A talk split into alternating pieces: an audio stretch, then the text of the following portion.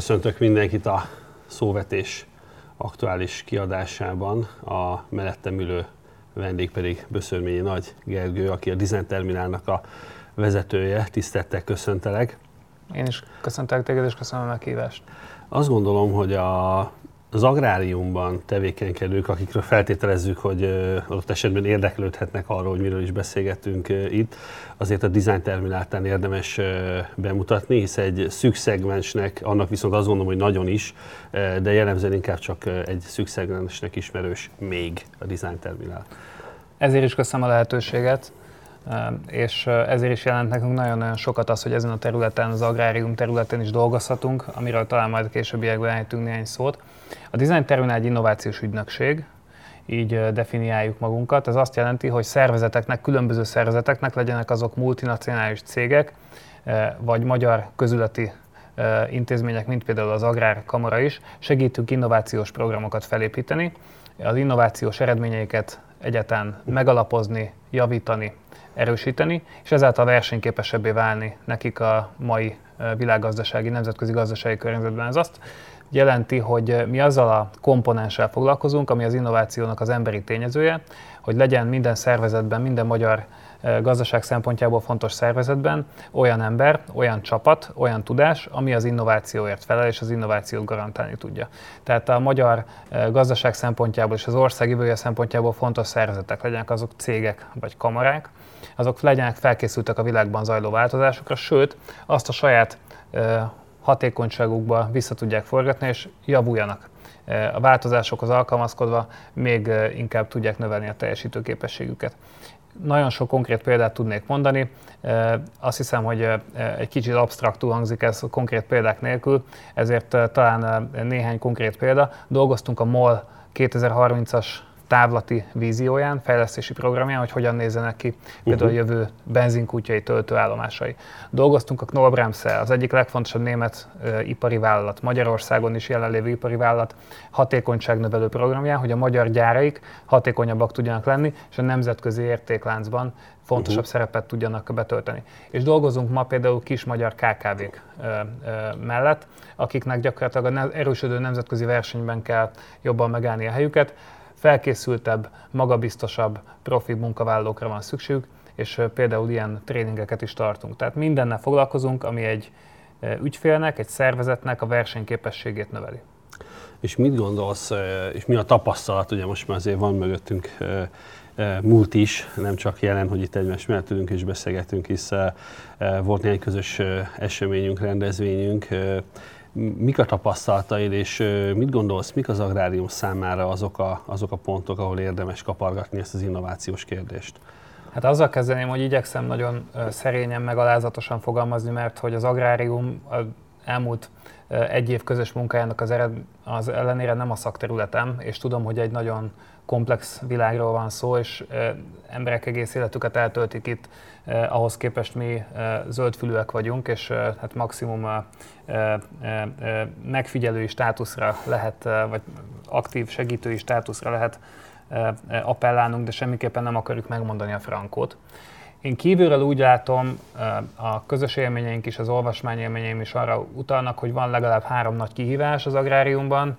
Az egyik nyilvánvalóan a generációváltás kihívása, a másik a technológiaváltás, nyomás, ami a technológiaváltás felé tolja a szereplőket, és a harmadik az az ökológiai változás, a klímaváltozás leegyszerűsítve, hiszen az is velünk van a mindennapokban, senki nem tudja ezt jobban, mint azok, akik agráriummal foglalkoznak.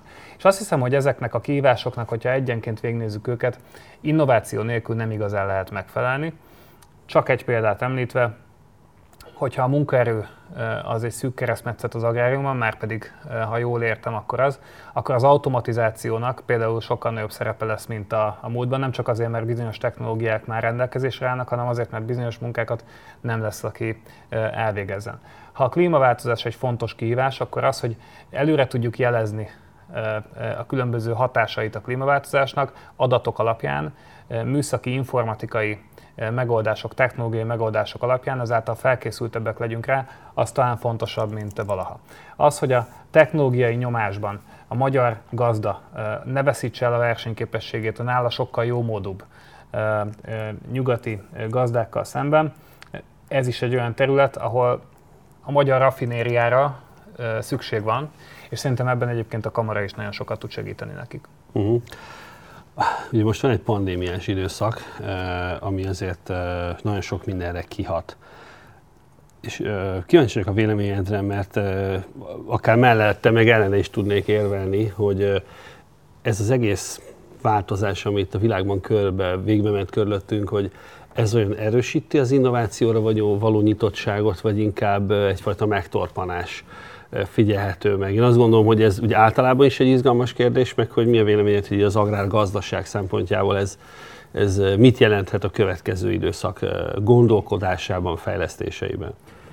Hát talán a legnehezebb kérdést tetted fel, és szívesen mondanék valami nagyon frappáns egyszerű választ erre, de ezt nem fogom megtenni, mert sarlatánságnak tartom azokat a mondatokat, amik fekete-fehéren fogalmaznak a jelenlegi helyzet kapcsán. Az innováció szempontjából egy nagy akadály és egy nagy lehetőség is egy válság. Akadály azért, mert a különböző szereplők, a legkisebb családi vállalkozástól egészen a minisztériumokig, ilyenkor természetesen elsősorban a kísérleti projekteket vágják le azonnal a költségvetésükből. És ez egyébként érthető is. Kísérletezésre, új dolgok kipróbálására, kifejlesztésére ilyenkor az elemi logika mentén kevesebb erőforrás jut. De ugyanakkor lehetőség is, hiszen felhívta ez a válság a figyelmet sok olyan kihívásra, amit valószínűleg innováció nélkül nem lehet megoldani.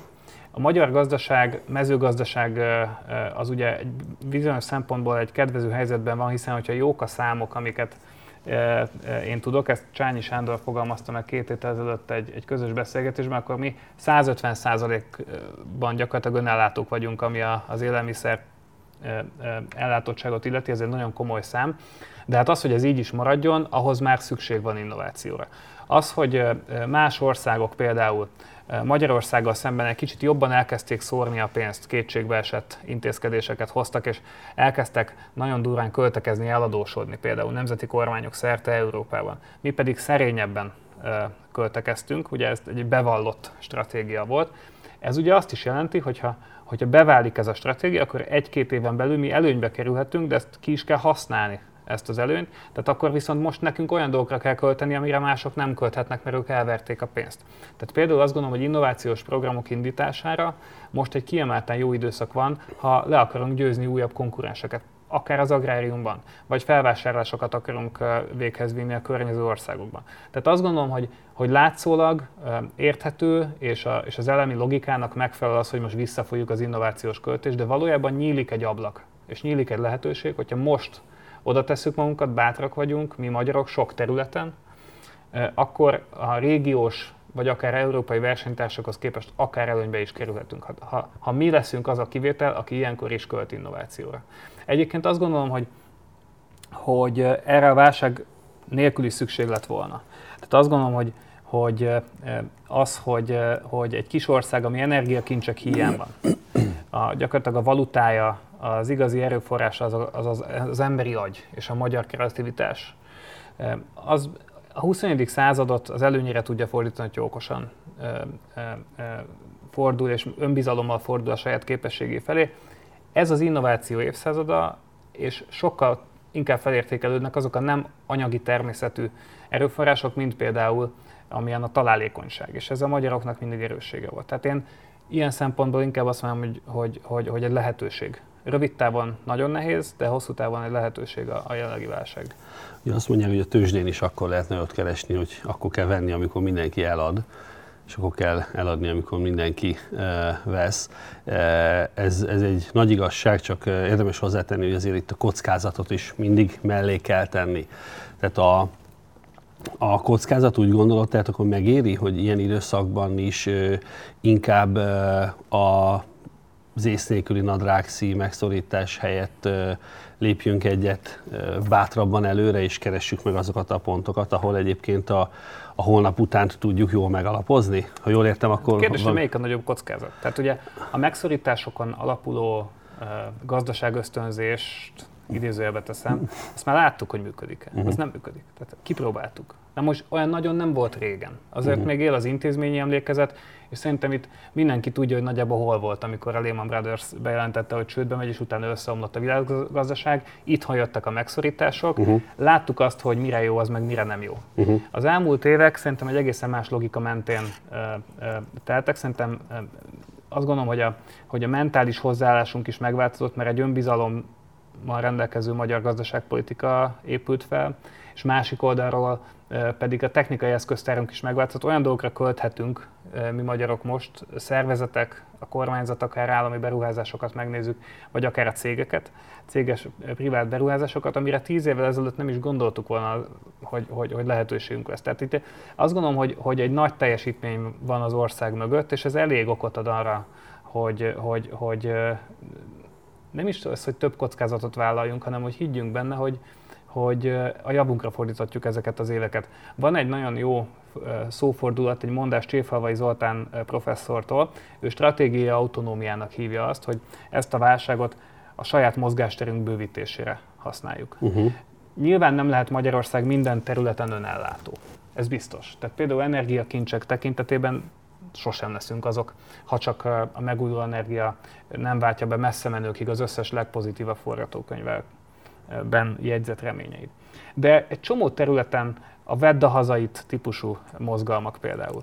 Csomó területen önellátóbbak lehetünk, önfenntartóbbak lehetünk. A belföldi turizmus is ilyen terület. Többet költhetünk itthon, többet fogyaszthatunk hazait. Tehát azt gondolom, hogy, hogy ez nem kockázat, hanem a stratégiai autonómiánknak a kiépülése, aminek eljött a, a, a lehetősége, és egyébként a kamarával közös munkánk, az agrárinnováció területe is erről szól, hogy találjunk itthon Magyarországon olyan ö, csapatokat, ö, fiatal szakembereket, mérnököket, terméktervezőket, adattudósokat, és sorolhatnánk, akik eredetileg talán nem is foglalkoztak mezőgazdasággal, lehet, hogy a, a családi hátterükben sem találnánk val- semmilyen kapcsolatot, de van megoldásuk, amit egy kicsit átgondolva, és újra gondolva és újra kitalálva hasznossá lehet tenni az agrárium számára.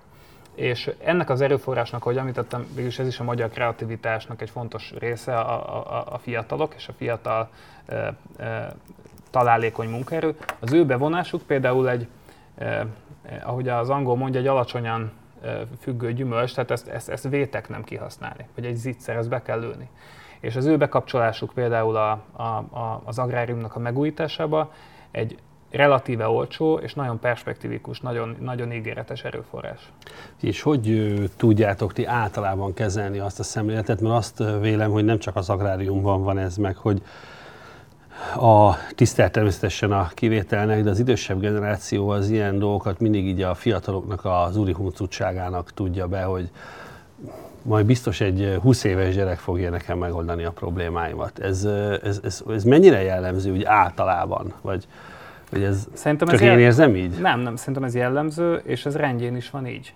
Tehát a, a, a, a megfontoltság, vagy a szkepszis, az a már sokat látott generációknak a sajátja, és így van a világ egyensúlyban.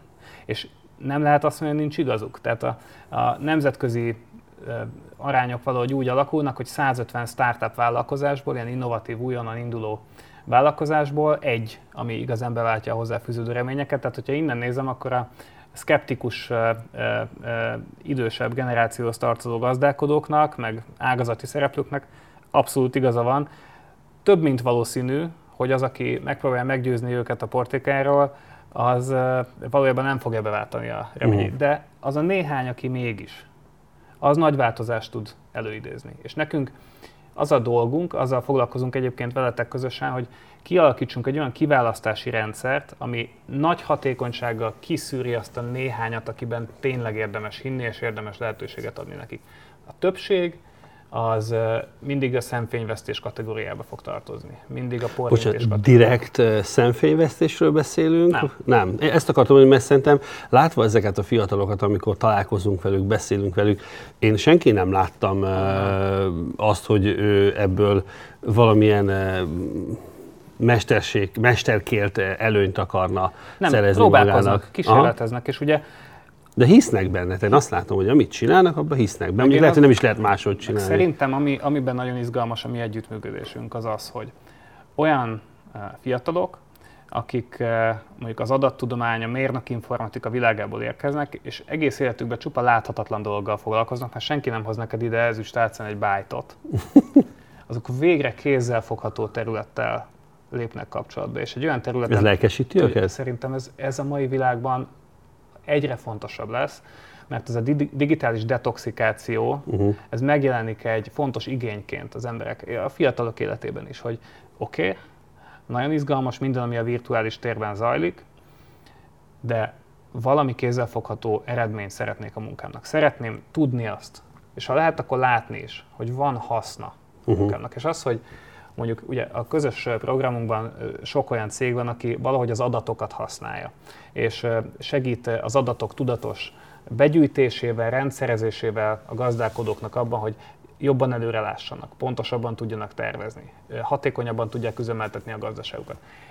Ennek kézzel fogható haszna van, mert eljut odáig ez a folyamat, hogy utána mi kerül az asztalra, az milyen minőségű lesz, milyen mennyiségű lesz, uh-huh abból hogyan és hányan tudnak megélni. Ez azért egészen más, mint amikor egy nyugati multinál ülnek, és mondjuk olyan embereknek a vagyonát kezelik, vagy menedzselik mindenféle algoritmusok segítségével, akivel az életben nem fognak találkozni, és soha nem fogják is senki megköszönni.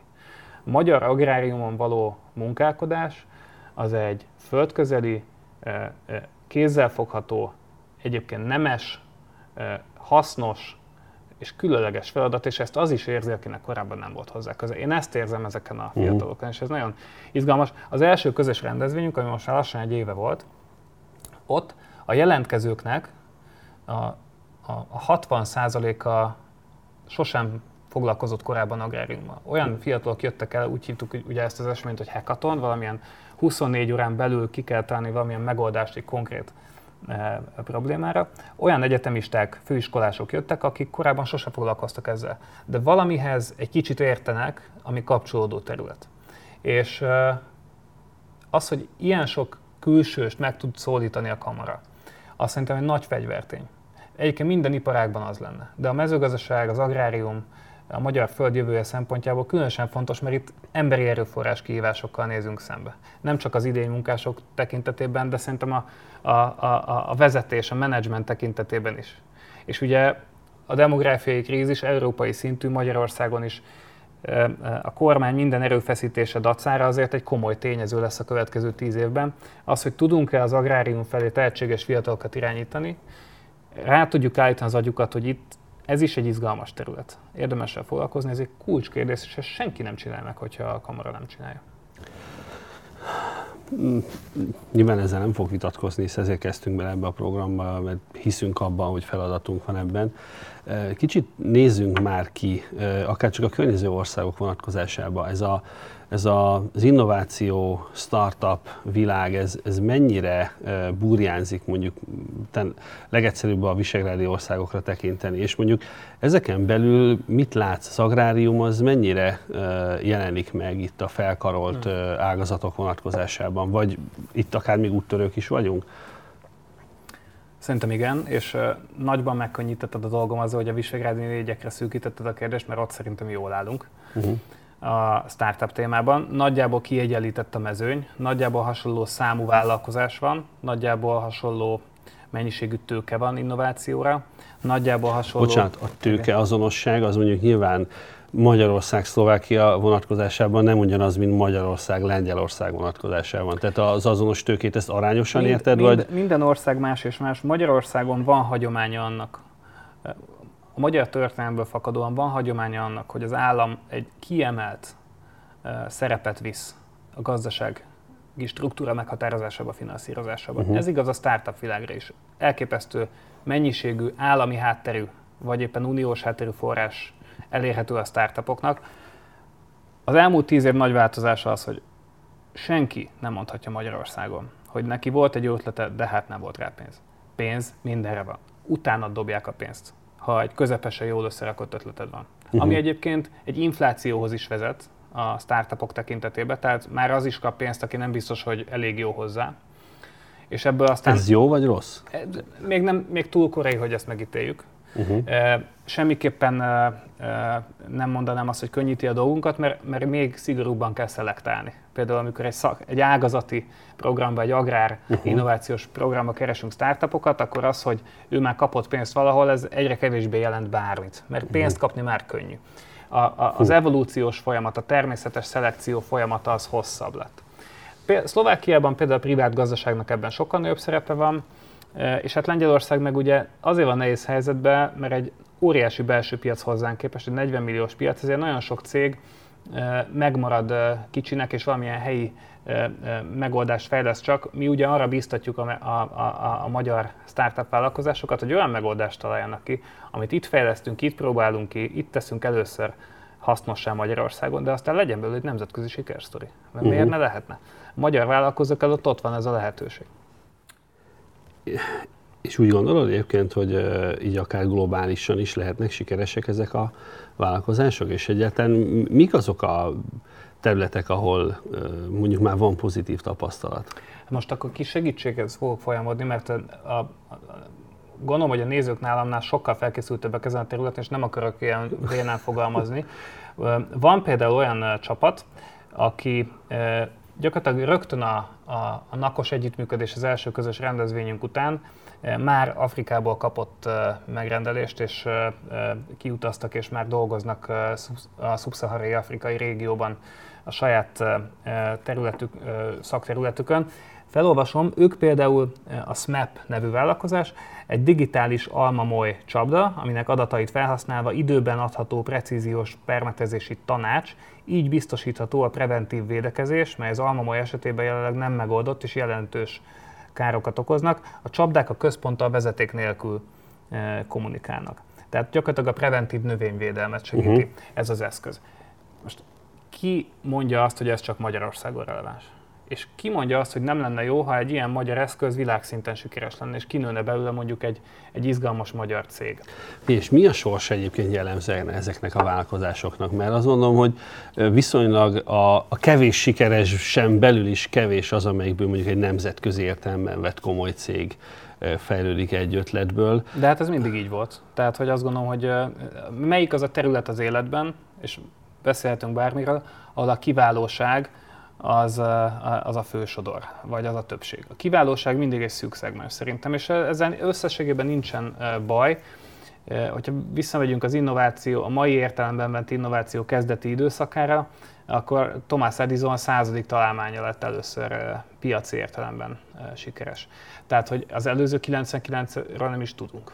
Uh-huh. vagy csak a nagyon vágyfülőek tudnak. Tehát azt gondolom, hogy, hogy ezzel, hogy, hogy kevesen lesznek igazán sikeresek, egyrészt nincsen baj, másrészt ezen nem tudunk változtatni. Bocsánat, nem ö, válaszolt egy tök jó kérdésre, de újra fogalmazom, hogy az előbb feltettem, ez szerintem nem volt egyértelmű. Tehát, hogy mi a jellemző, hogy ezek önálló vállalkozásként megmaradnak, vagy magát az ötletet megveszi egy nagyobb, ö, akár nemzetközi vállalat, és úgy lesz ez a termék, ez az ötlet ö, sikeres. Tehát én e-, erre próbáltam megkérdezni. Igen, világos. Én azt gondolom, hogy a, ez egy kicsit szubjektív és hasraütésszerű arány lesz, amit mondok. Én azt gondolom, hogy az európai cégek, európai innovatív cégek esetében ez nagyjából kétharmad, egyharmad azoknak a javára, akik valamilyen nagy cég részeként lesznek aztán sikeresek. Tehát akiket valamelyik ágazati óriás, vagy meghatározó ágazati szereplő felvásárol és beépít a saját rendszerébe. De ugye ez nem baj, uh-huh. hiszen ez azt jelenti, hogy eh, mondjuk egy startup, ami elindul 3-4 fővel, egy nagyon specifikus kis megoldással, nincsenek meg a kapcsolatai, nincsen ágazati beágyazottsága, a márkájában nem is ismerik a márkáját, nem hogy bízzanak benne mondjuk a gazdálkodók. Uh-huh. Neki óriási eh, előrelépés az, hogyha van egy, egy ismert brand, egy ismert eh, ágazati szereplő, és ugye Magyarországon is vannak ilyenek, a, a, a közös inkubációs, innovációs programunknak a partnerei is ezek a cégek, akiken keresztül sokkal gyorsabban többekhez juthatnak el, és tovább tudják fejleszteni az ötletet. Hogyha te egy innovatív cégalapító vagy, volt egy jó ötleted, megkaptad a kamarától a pozitív visszajelzést, és a kamera még abban is segített, hogy, hogy legyen üzleti kapcsolat közted és egy nagy között. Akár felvásároljanak téged, vagy befektetést kapjál tőlük, és utána te tízezer és tízezer potenciális ügyfélhez eljussál, akkor te a végén lehet, hogy már nem lesz teljesen a te céged, mert kerestél vele pénzt és megvették tőled, de egy nagyobb hatást tudtál elérni. És a küldetésed beteljesül. És szerintem ez az agráriumban is azért így van, és ezzel nincsen gond. Úgyhogy ezért de azért is ez egy érzelmi kérdés. Minden cégalapító számára érzelmi kérdés, de azt is gondolom, hogy ha a küldetés irányából nézzük, hogy uh-huh. ki menny, mekkora hatással tud lenni és hogyan a, a, az adott területre, ebben az esetben a, a magyar föld jövőjére, akkor érzelmileg szerintem indokolható, és alátámasztott, hogy miért jobb az, hogyha több emberhez jutok el és nagyobb hatást gyakorlok. Tehát szerintem az a cégalapítóknak meg kell barátkozniuk azzal, hogy ez nem egy, egy one man show, ahogy mondják, ez nem egy magányos hős szerep. Magyar innovátoroknak sokszor ez volt a bajuk, hogy ezt nem tudták elfogadni a múltban hanem ez, ez egy csapat. Múlt alatt mit értesz? Hát nézd, 10 évet, 100 évet, 500-at? Akár 200 évet is, de, de számos esetet tudunk arra, a Rubik kockától mondjuk mindenféle villamossági szabadalomig, hogy mondjuk egy német cég előbb vitte piacra, előbb szabadalmasította, előbb csinált belőle ipari e, e, megoldást, mint az eredeti, sokszor magyar származású feltaláló. És aztán e, mi azt ültünk, mint a dacos kisgyerek, és azt mondtuk, hogy de hát ezt mi előtt álltuk ki, igen, de ők hatékonyabbak voltak a piacosításban. Nekünk uh-huh. ezt kell megtanulni. És egy kicsit a közös... Ez a Dinamótán az egyik klasszikus példája igen, ennek. Igen, így van, és nekünk közös együttműködésünk is erről szól, tehát ezeknek a csapatoknak, ezeknek az új, friss koponyáknak, az új megoldások mögötti emberanyagnak támogatást kell kapni abból, hogy tudják, hogy hogyan érdemes menedzselni egy szabadalmat, hogyan érdemes felvenni a kapcsolatot egy agrárpiaci szereplővel. Mire van szüksége igazán a gazdálkodóknak? Hogyan kell változtatni az ötletükön, a termékükön, hogy az tényleg működjön a mindennapokban, ne csak az ő elméleti elképzeléség szerint. Ez a fajta hálózatosodás, ami szerintem eddig hiányzott, és aminek most az alapjait próbáljuk megteremteni. Igen, az, hogy itt piacosítani kell terméket, és ez, ahogy mondtad, így azért tradicionálisan nem működött, reméljük most már inkább múlt időben beszélünk róla, ez, ez társadalmi ö, bányazottságnak a kérdése, tehát a társadalom nem igazán fogadja el az új ötleteket, és alapvetően bizalmatlanabb, mint mondjuk egy német társadalom a német termékkel szemben, ami egyébként lehet, hogy egy magyar ötleten alapszik, vagy tehát ez egy társadalmi kérdés, vagy magák, maguk az innovátorok azok, akik úgy hozta az élet, hogy kevésbé voltak jók abban, hogy megszólítsák az embertársaikat? Messzire vezet ez a kérdés, és félek, hogy a, a, az adás keretét kimeríti, de nagyon izgalmas a téma. Szerintem ennek történelmi okai vannak. A piacosításban azok a nemzetek járnak elő, akik jellemzően kereskedő nemzetek. Uh-huh. Tehát az elmúlt pár száz évet azzal töltötték, hogy világszerte kereskedtek, meg zárójelbe téve, Megkirabolták a világot. Meg egyébként, így van, meg egyébként végrerabolták a világot, és ennek farvizén megtanultak amúgy kereskedni is, meg eladni azt, amiük van. És ezek az országok ma a szabadpiaci körülmények között nagyon hatékonyak a piacosításban. Uh-huh. Ugye nekünk ez nem adatott meg. Itt mindenki keresztül ment, és ezáltal ez a másik fel a kérdésnek, hogy a, a, tá, a társadalomban a bizalmi tőke az elég alacsonyan van. Nem igazán bízok abba például, hogy az ötletemet megosszam mással, mert mi van, ha elveszi? Itt mindent, sosem tudhattad, hogy elveszik-e, ami a tiéd. Uh-huh. Ami a te tulajdonod, te hoztad létre, a te munkád, a te teljesítményed van benne. Sose tudhattad, hogy aki legközelebb szemben veled, az elveszi-e mert mindig jött valaki, aki alapvetően elvette a magántulajdont. Az elmúlt száz év erről szól. Különböző zászlók és jelszavak alatt, de mindig jött valaki, aki elvette. Ezért nagyon sok olyan ötletgazdával találkoztunk az elmúlt tíz évben, ki azt mondta, hogy ő szentül meg van győződve, hogy az ötlete mindenre megoldás, ami az adott területen felmerül problémaként, de még de nem hajlandó levédetni se, mert maga a szabadalmi hivatal fogja ellopni az ötletet, nem hogy még a konkurencia. És akkor kérdeztük, akkor miben segíthetünk? Akkor mi az, először árulja, hogy mi az ötlet, és akkor el tudtunk segíteni, hogy ő azt nem árulja. Miben segíthetünk? Így nehéz segíteni. Uh-huh. Tehát bármennyire is érthető történelmi háttérből fakadóan, hogy az emberek bizalmatlanok, egy ilyen folyamattal, a piacosítás folyamatával, az ötletük megosztásával, kapitalizációval szemben, ezen muszáj változtatni, mert nemzetközi szempontból így leszünk sikeresek, hogy ebben felvértezzük magunkat azzal az önbizalommal, hogy elég gyorsak és jók vagyunk, hogy megmerjük osztani az ötletünket. A szabadalmi hivatallal, a vállalati partnerrel. És mit csináljuk a legjobbat? Lemásolhatják, de úgyse lesz olyan jó. Úgyis lassabbak lesznek. Mi vagyunk a legjobbak, meg fogjuk oldani. Én és a csapatom, meg fogjuk csinálni. Ebbe kell hinnie egy startup vállalkozásnak. Uh-huh. Akkor jól értem, azért ez nem egy agrárspecifikus uh, dolog. Tehát, mert uh, ugye a, a földet elvették, az ugye mindenkibe erősen benne van ugye a TSZ-esítés kapcsán, de valóban a történelmnek ennek a ezen időszakának azon aspektusával, hogy itt nem csak a földet vettek el, hanem mindent, ami mozdítható volt, meg talán ami nem azt is, vagy pláne azt inkább. Tehát ez egy nagyon nehéz. Erre egyébként próbáljátok készíteni a, a, azokat a cégeket, startup vállalkozásokat, hogy, hogy hogy próbálják meg mondjuk a, a saját világomra lefordítani, hogy hogy próbálják meg az egyébként az átlagosnál is konzervatívabb agrártársadalommal elfogadtatni a jó ötletüket, hogy egyáltalán hogy, hogy kerüljenek kap, közelebb kapcsolatba azokkal, akik egyébként a célzottjai ennek az egész ötletnek, De azt programnak. Mondani, hogy ez nélkületek nem menne, tehát, hogyha ezt a szerepet teljes egészében mi ö, vállalnánk, akkor nem lennénk benne sikeresek, mert mi sem vagyunk az agráriumban egy ismert uh-huh. és autentikus szereplő. Ehhez szükség van a kamarára. És ö, lehet, hogy elcsépelt, de nagyon hiszek abban, hogy a találkozásokon múlik ez. Tehát minél inkább vannak közvetlen találkozások, közvetlen beszélgetések, a fiatalabb és az idősebb generáció, a szakmai és a külsős szereplők között, annál inkább van esélye annak, hogy együttműködés létrejön, és egyébként annál könnyebb a startupoknak, hiszen kapnak visszajelzést az ötletükre, és általában egy, egy ilyen közös beszélgetés végén az a termékötlet, amivel bement egy innovatív csapat, az egészen más már, mert hozzá van igazítva a valósághoz. Nyolc csapattal dolgozunk az Agrár Innovációs Programban, és itt a, a, a kamarai kollégák el tudják mondani, hogy milyen sokat fejlődtek, milyen sokat változtak ezek a csapatok, annak köszönhetően, hogy rajtatok keresztül találkoztak a jövendő vásárlóikkal, fogyasztóikkal.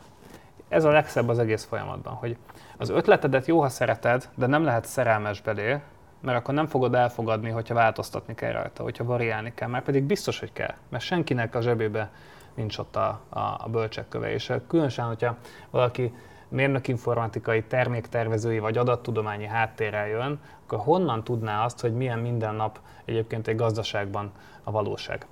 És még tervez valaki egy olyan applikációt, ami a permetezést teszi hatékonyabbá, a permetezést segít hatékonyabbá tenni.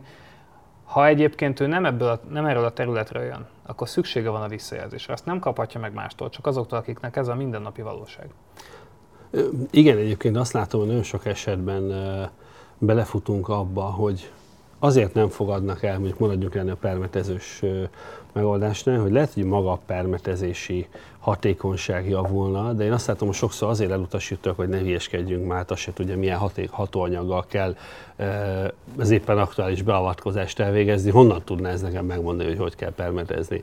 Miközben nyilván nem a hatóanyagoknak az ismerete határozza meg egy-egy kísérletnek az eredményességét, és, és ez azt gondolom, hogy ugye ez is egy ilyen elcsépel dolog, de a, az agrárium is egy ilyen multidisziplinális világgá nőtte ki magát, tehát mindennel kapcsolatban vagyunk, ugye a, a kémiával, a, a különböző képek alkalmazásán keresztül ugye a, teljes uh, ipar uh, szinte beköthető a mezőgazdaságba, és mégis van egyfajta ilyen uh, hát csúnya szó, hogy talán szakbarbárként való hozzáállás, de való mégis, és ezt kérem mindenki, hogy ne értse rosszul, de van egyfajta bezárkózás, hogy a mi világunkban ne szóljanak be kívülről. Üzletileg megtérülőnek kell lennie a megoldásnak, belátható időn belül. Szerintem ez fontos. Uh-huh. És ha ezt tudja bizonyítani egy megoldás, akkor szerintem kinyílnak a, a kapuk. Amíg nincs értelmes, érdemi haszna valaminek, csak, csak más, az önmagában nem egy érték, az uh-huh. nem egy érdem. Azt tudom mondani azoknak, akik nagyon szkeptikusak az innovációval kapcsolatban, hogy sose onnan jön az újítás, hogy azt ismételgetjük, hogy hogy szoktuk. Mm. Ha megnézzük mondjuk az autóipar példáját, ami, ami ugye Magyarországot is érinti, és egy elég konkrét példa. A Tesla nem úgy épült fel, mint koncepció, hogy megnézték, hogy mit csinál a Volkswagen, és akkor azt hogy lehetne kicsit jobbá tenni, javítgatni, még egy kicsit hatékonyabbá tenni azt a motort, még egy kicsit formatervező, fegyverzettebbé tenni a karosszériát, még egy kicsit ügyesebben eladni az autókat. Ez nem így történt. Az egy egészen más koncepció, amit a Tesla csinál. Az egyik az egy ö, ö, autó, gyakorlatilag egy motor köré épülő karosszéria, másik egy akkumulátor, ami egyébként autóként működik. A megközelítés, az alapvető megközelítés más. Tehát részben érthető, hogy hogyha új logikával közelítő csapatokkal szemben szkeptikusok az emberek, másik oldalról azt lehet mondani, hogy, hogy csak ebből az irányból, csak az egészen felforgatott logikából jöhet újdonság, és ezért ne felejtsük el, hogy az emberi civilizáció szempontjából sokak szerint legfontosabb forradalom az az agráriumban zajlott rá. Mezőgazdasági forradalmat tartja mindenki, Yuval Harari, izraeli sztártörténészig bezárólag mindenki a legfontosabb átalakulásnak, nem az ipari forradalmat, a mezőgazdaságit. Miért? Mert az volt a legnagyobb hatással arra, hogy hányan vagyunk mi emberek, milyen életminőségben töltjük el az életünket, és egyáltalán még a géntérképünket is megváltoztatta. Meg a környezetet, amivel élünk. Tehát az agrárium már volt otthona és kontextusa egy mindent felforgató innovációnak, és igazából ez ma is történik sok helyen a világban. Ha megnézzünk egy kombányt, akkor abban, ahogy szoktunk is beszélgetni róla, komolyabb csúcs technológia van, mint egy, mint egy luxusautóban. Ez történik. Ebből tehát, hogyha másért nem, akkor azért nem érdemes kimaradni, mert Magyarország nem teheti meg, hogy kimaradjon. Tehát, hogyha máshol foglalkoznak innovációval, konkurenseink foglalkoznak vele, és nem kicsit foglalkoznak vele, akkor tetszik, nem tetszik, ebbe az utcába bele kell menni, fel kell vértezni magunkat rutinnal, tudással, ki kell szórni egy csomó olyan megoldást, ami nem működik, tesztelni kell, meg kell nézni, hogy mi az, ami, amiben van perspektíva, és még egyszer mondom, korábban már említettem, szerintem ez nem egy kockázatvállalás, hanem ennek valójában nincs alternatívája. Gergő, miközben beszélgetünk, az jutott eszembe, hogy ezek a fiatalok, amikor nekifutnak, azért az előbb említett számok alapján azért többségében csalódnak. Tehát nem, nem lesz piacosított termék abból, amit ők kigondoltak, letettek az asztalra. Mi, mennyire jellemző, hogy újra kezdik, vagy másodszor, harmadszor, tizedszer is neki fut egy-egy ötlettel? A... Az a kisebbség, de ez a természetes szelekció lényege. Tehát, hogy csúnyán, vagy egy picit kegyetlenül fogalmazok, de ez egy, ez egy evolúciós folyamat, akiben nincs elég kitartás, hogy megpróbálja még egyszer, aztán még egyszer, aztán még egyszer, annak nem való a vállalkozói pálya. Uh-huh. Ez korábban is így, ez mindig így volt. De ezt igazából bármilyen hivatás kapcsán elmondhatjuk, hogy a kitartás az egy, az egy messze messze kiemelkedő fontosságú terület. Én most nem feltétlenül a kitartásra gondolok, hanem hogy a csalódottságot, vagy mennyire illik meg csalódásnak, hogyha az ő ötletük az nem nyert el mindenkinek a tetszését. Aki, tehát biztosan csalódás. Aki nem tudja ezen túltenni magát, annak nem való ez a terület. Uh-huh. Tehát ugyanaz a válasz, csak egy más Igen. kontextusban. Uh-huh. Jó. Na hát én szurkolok, hogy nagyon sok ö, olyan legyen, aki erre sokatszor, századszor, ezeredszer is rákerülik, és remélhetőleg abban az ezerből nem egy jó lesz, hanem, jó ötlet lesz, hanem akár e, több is. Azt gondolom, hogy ebben, amit mi meg tudunk tenni, hogy eddig is azt ezután is meg fogjuk majd e, tenni, és bízom benne, hogy a közös munka az egyre több, ahogyan te is említetted, már középtávon, rövid távon is megtérülő valódi agrárfejlesztésé fog majd Én optimista válni. vagyok, és, és köszönjük szépen a lehetőséget. Mi köszönjük. Köszönjük a lehetőséget, a nézőknek pedig, a hallgatóknak pedig a figyelmet.